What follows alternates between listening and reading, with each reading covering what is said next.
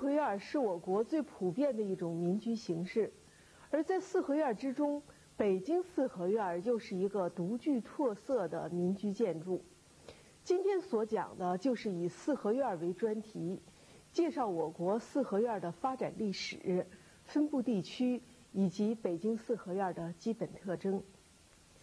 居舍作为一种人类物质生活的必要条件之一。最初，它除了满足人们遮风避雨的需要之外，随着社会的发展，它逐渐被赋予了文化内涵。不同的社会，不同社会的发展阶段，人们有着不同的审美意识，也同时有着不同的物质需求。这样的话呢，随着社会的发展，民居就出现了多种多样的形式。那么，作为我们国家是一个历史悠久的古国，在漫长的历史发展阶段中，出现了多种多样的民居形式。在这么多民居形式之中，可以说从南到北形式是不同的。但是如果能说在整个历史之中贯穿历史而遍布全国各地的，那就只有四合院这种民居形式能算得上这种。所谓的四合院它应该说是这样一种建筑。这个四合院在建筑上的基本特征是这样的：它基本上是以中轴线为对称，然后呢，由四面房屋，也就是说，南、北、东西四面房屋组成一个闭合封闭的空间。这样一个院落呢，就称之为一个四合院那么四合院呢，在平面布局上，它表现了一个对称；在外观上呢，它则表现的是封闭。所以说呢，平面上的对称与外观上的封闭，应该是四合院的基本特征。四合院的这种建筑形式，它与我们国家在历史中所发展的像宗法、礼教等等的呢。是与这种历史上的制度有着相缘的关系，同时呢又符合我们中国的民情。正由于这种特点呢，因此四合院是我们国家呢是最普遍的，同时呢也是最悠久的一种民居形式。四合院除了具有这种特点之外呢，在这种建筑形式上，只要稍加进行改造，就可以做呢许多利用形式，比如说。这个宫殿、官衙、佛寺、道观，甚至陵寝、祠庙等等，都可以在四合院的这种建筑形式下进行基本的改造，然后呢就可以满足各种需要了。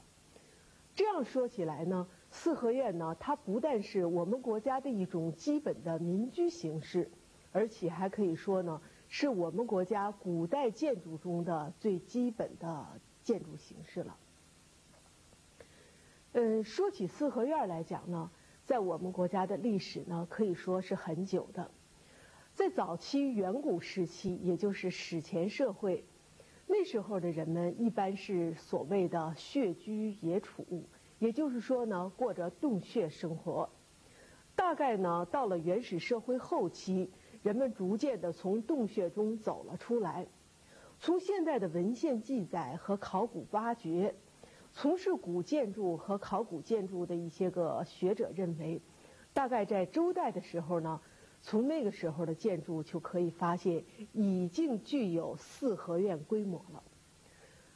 从这些文物中呢，可以看出来，早期的建筑呢，首先呢，在平面上体现了一条呢沿中轴线布局的这种特征，同时呢。房屋之间呢，也具有这种呢四个方向组成一个封闭空间院落的这样一种特征。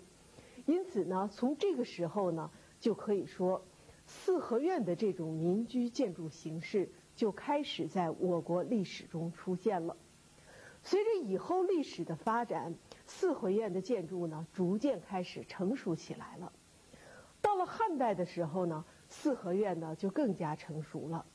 从我们现在所看到的汉代的出土器物，比如说各类名器以及画像石中呢，都可以看到呢四合院的形式。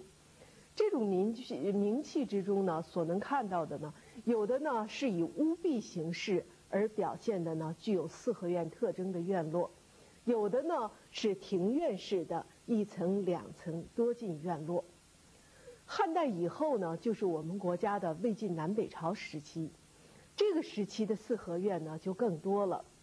特别值得说的呢，就是说呢，魏晋南北朝时期是我们国家。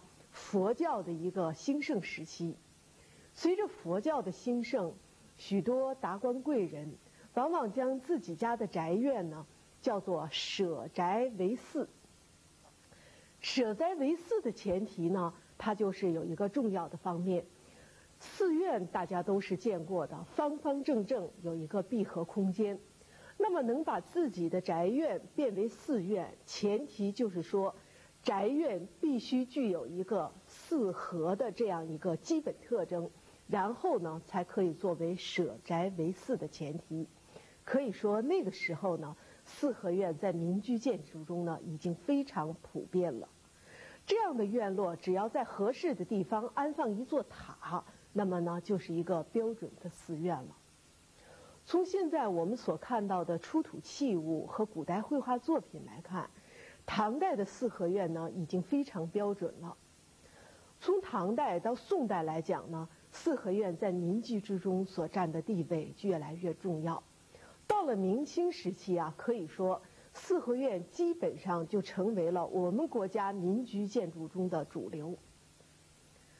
四合院在我们国家来讲，不但有一个久远的发展历史，同时呢，还有一个广泛的分布空间。可以说呢，无论是南方还是北方，都可以找到具有四合院特征的这种民居建筑。但是我们国家呢是一个幅员辽阔的大国，南北方之间呢自然条件的差距呢是非常大的。这样的话呢，适应不同地方的环境特征，四合院呢也表现出了呢建筑上的差异。如果说四合院呢南北方之间是有差异的。那么说呢，最大的差异呢，就应该说是大门的位置了。北方四合院的大门一般都是开在边角，就是说呢，或是在东南角，或是在西北角。南方四合大院的大门呢，则是在中轴线上，也就是开在中间。据说造成这种差异呢，可以呢一直追溯到北宋时期。据说呢，宋代。以河北正定为中心，盛行呢北派风水学说。依这派风水学说呢，他们认为，作为住宅来讲呢，大门呢不应该像官衙庙宇一样，把大门呢安在中轴线上，而应该呢安在一个角落。也就是说呢，按照先天八卦的说法，叫做以西北为乾，东南为坤。这样的话呢，西北和东南都是吉利的方向，可以作为安放大门的位置。受这种风水学说的影响，北方各地除了以北京为中心的京畿地区，然后呢，像河北、山西、陕西、河南，一直到山东，都几乎它的四合院呢，都具有呢将大门安放在边角的这种特征。路北的住宅大门开在东南角，路南的住宅大门开在西北角。与北方这个四合院大门的安放位置不同的，就是淮河以南和东北地区。这些地方的大门呢，基本上都是安放在中轴线上，南北方呢形成明显的差异。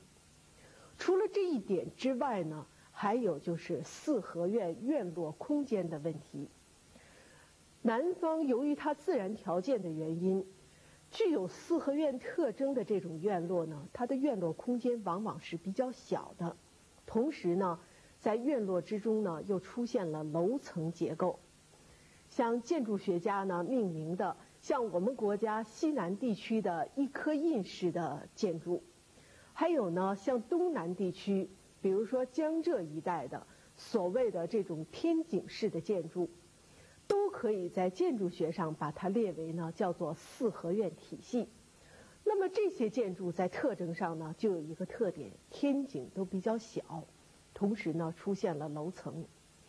除此之外呢，在我们国家的民居之中呢，还有一种呢，它不属于四合院的建筑体系，但是呢，它在布局上表现了四合院的基本特征。有什么呢？其中很具有特色的就是黄土高原上的窑洞。在黄土高原所开挖的窑洞呢，一类直接是挖在黄土的断崖上，另一类呢则不然，是在黄土深厚的地区向下挖，挖出一个长方形或是正方形的院落，然后呢，在每一个四壁上头挖几孔窑洞。这样的话呢，窑洞和院落之间的这种布局呢，它很接近四合院的布局，大门、四面的房屋都是具有一种中轴线、四面空间的这样一种形式。所以说呀，无论是四合院，还是四合院体系之中的建筑，以及不属于四合院体系之中建筑，它呢受四合院建筑形式的影响，在我们国家呢。分布是非常广的，这样来看呢，四合院呢，应该说呢，是我们国家在发展历史上最为悠久、分布地区最为广泛的这样一种建筑形式。但是啊，说起四合院来讲呢，更多的人呢想起的是北京四合院。北京四合院呢，是在四合院之中独具特色的一种建筑。它不但呢是老北京人世代居住的房屋，同时呢，它也具有一种北京地域人文风貌特征的这样一种文化内涵。所以呢，讲起四合院，人们不由得还想起了北京四合院。那么，最有北京四合院它有什么样的特征呢？应该说，四合院的基本因素它具备了。同时又加上了北京独具特色的经济文化的内涵。四合院呢，它一般的来讲呢，都是由呢基本单元组成。所谓的基本单元呢，就是说由四面房屋构成一个四面封闭的院落，这样一个院落呢，就称之为四合院的一个基本单元。一个封闭的院落叫做一进四合院。两个封闭的院落呢，就叫做二进四合院；三个院落呢，叫三进四合院。以此类推，有四进五进。北京地区的四合院呢，有的是非常大的，可以达到呢七进九进。除了中路沿中轴线的主院之外呢，还有东西跨院，规模是十分大的。在四合院之中呢，一般的来讲呢。两进四合院以上呢，就要分成内宅和外宅两部分。那么内外宅的分割呢，往往是在厢房外墙这一部分呢，打一道隔墙，然后呢，隔墙外面长条形的这个院落和倒座房，它共同组成的这个空间呢，叫做外宅。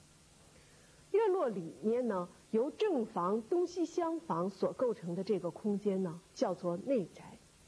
内外宅之间的联系呢，就是要通过二门来实现了。谈起四合院呢，首先要谈到四合院的大门。以往啊，旧时旧时啊，人家攀亲，就是说呢，呃，民间。各个家庭之间呢，攀亲往往呢讲究的叫做门当户对。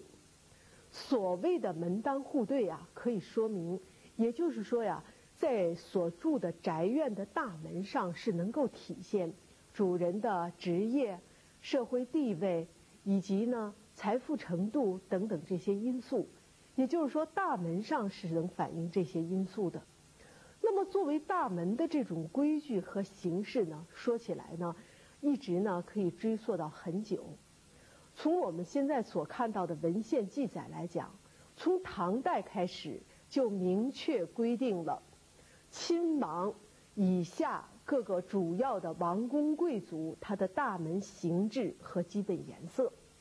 这项制度呢，一直延续到了清朝，同样是为了确定封建社会的统治秩序，在清朝呢也做了这样的规定。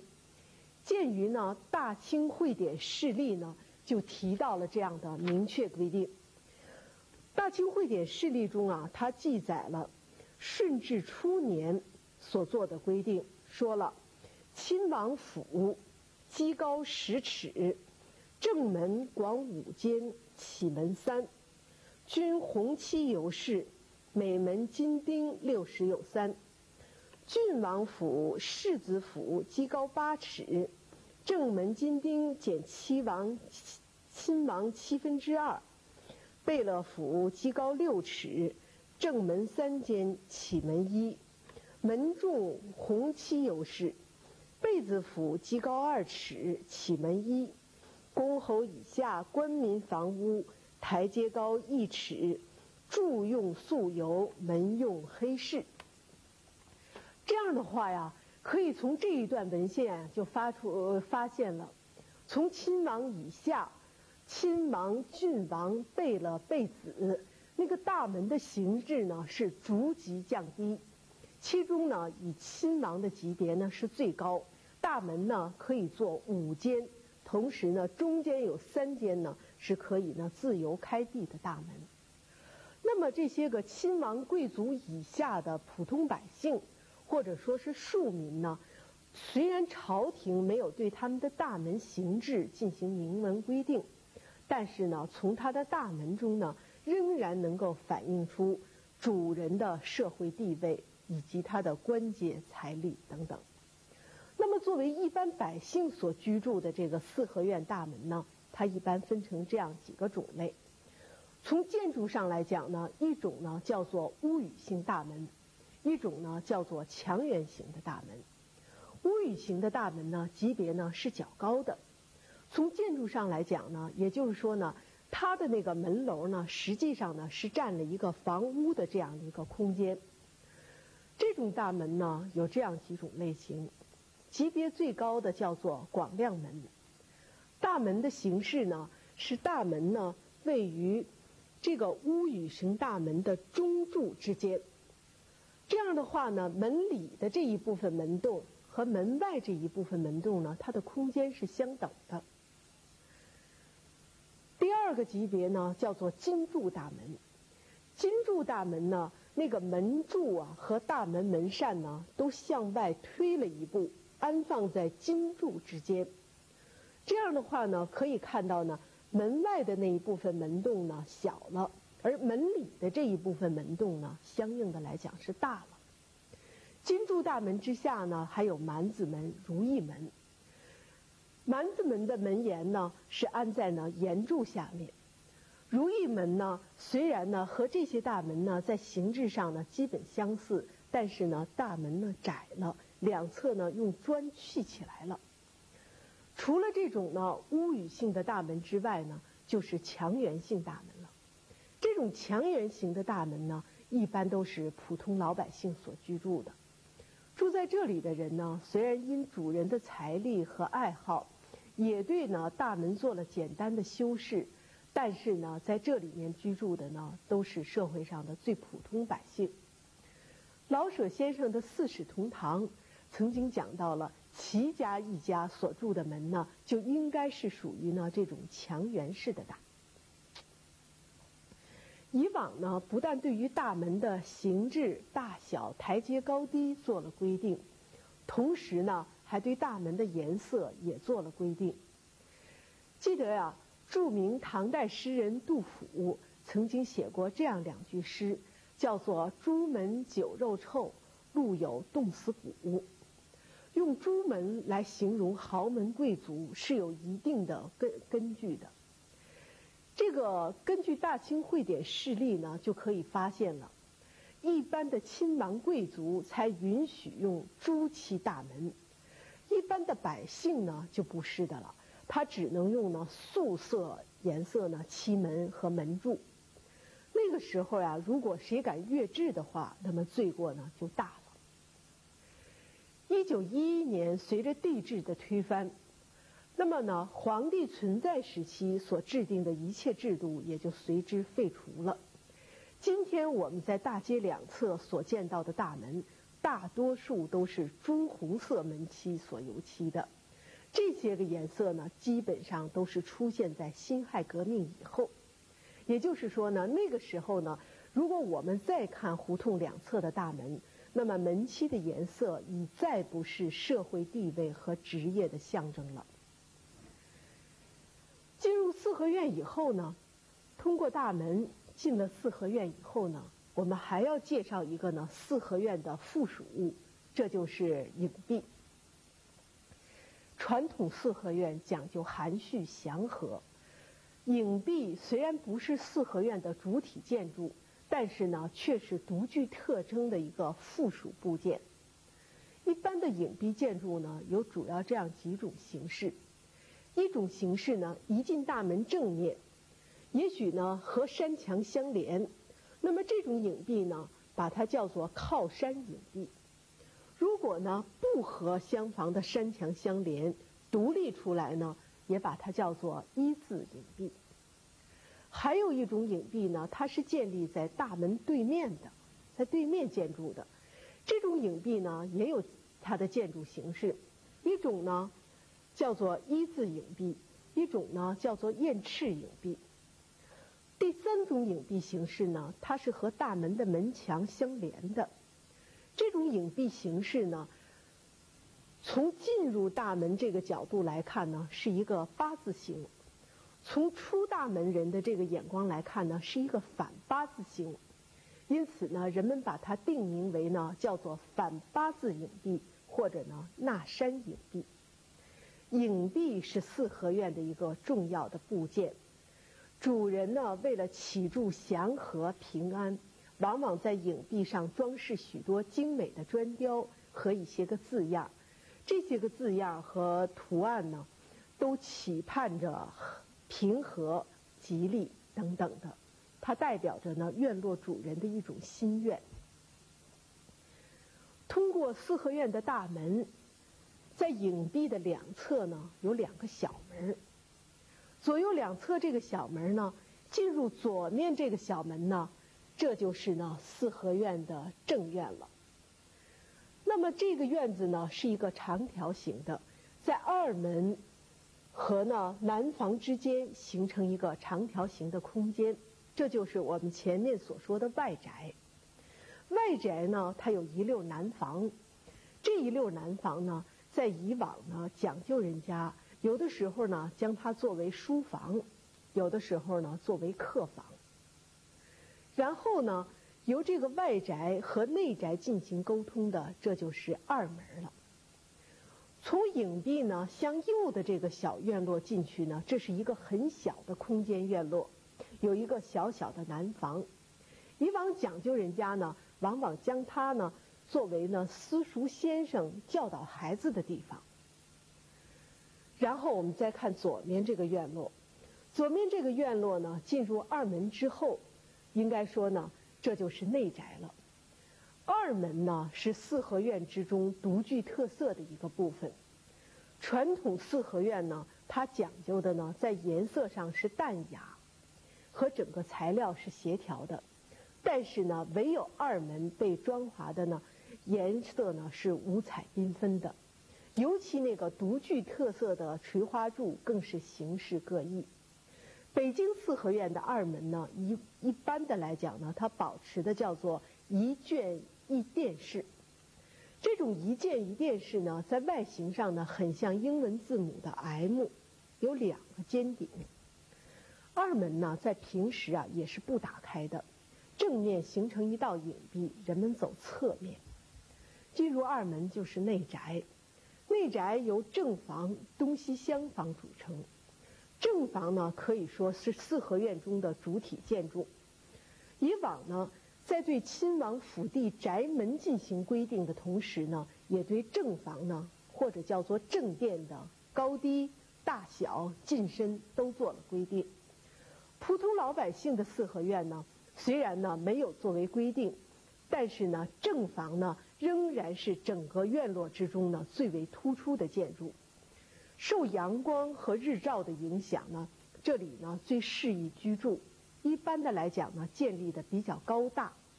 与它相比来讲呢，两侧的耳房和东西厢房呢就比较小了。我们国家呀是有一个遵守传统礼教的国家，因此呢，正房所居住的往往是家中的长辈，东西厢房之中呢则是后辈的儿孙。这样的话呢，整个四合院之中内外有序，尊卑很分明。除此之外呢。四合院后面呢，往往还有一道后罩房，也有人呢将这里呢盖起了楼房，叫做后罩楼。总的来讲呀，四合院呢层层都是很有秩序的。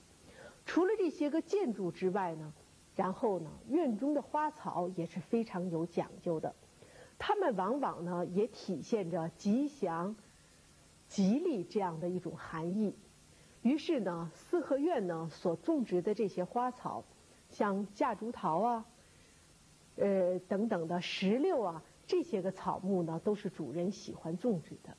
所以说呀，谈起四合院，它不但是我们国家的一种传统的民居形式，而且呢有讲不尽的讲究和学问。北京四合院呢，可以说更是这样，它是北京文化的一个组成部分。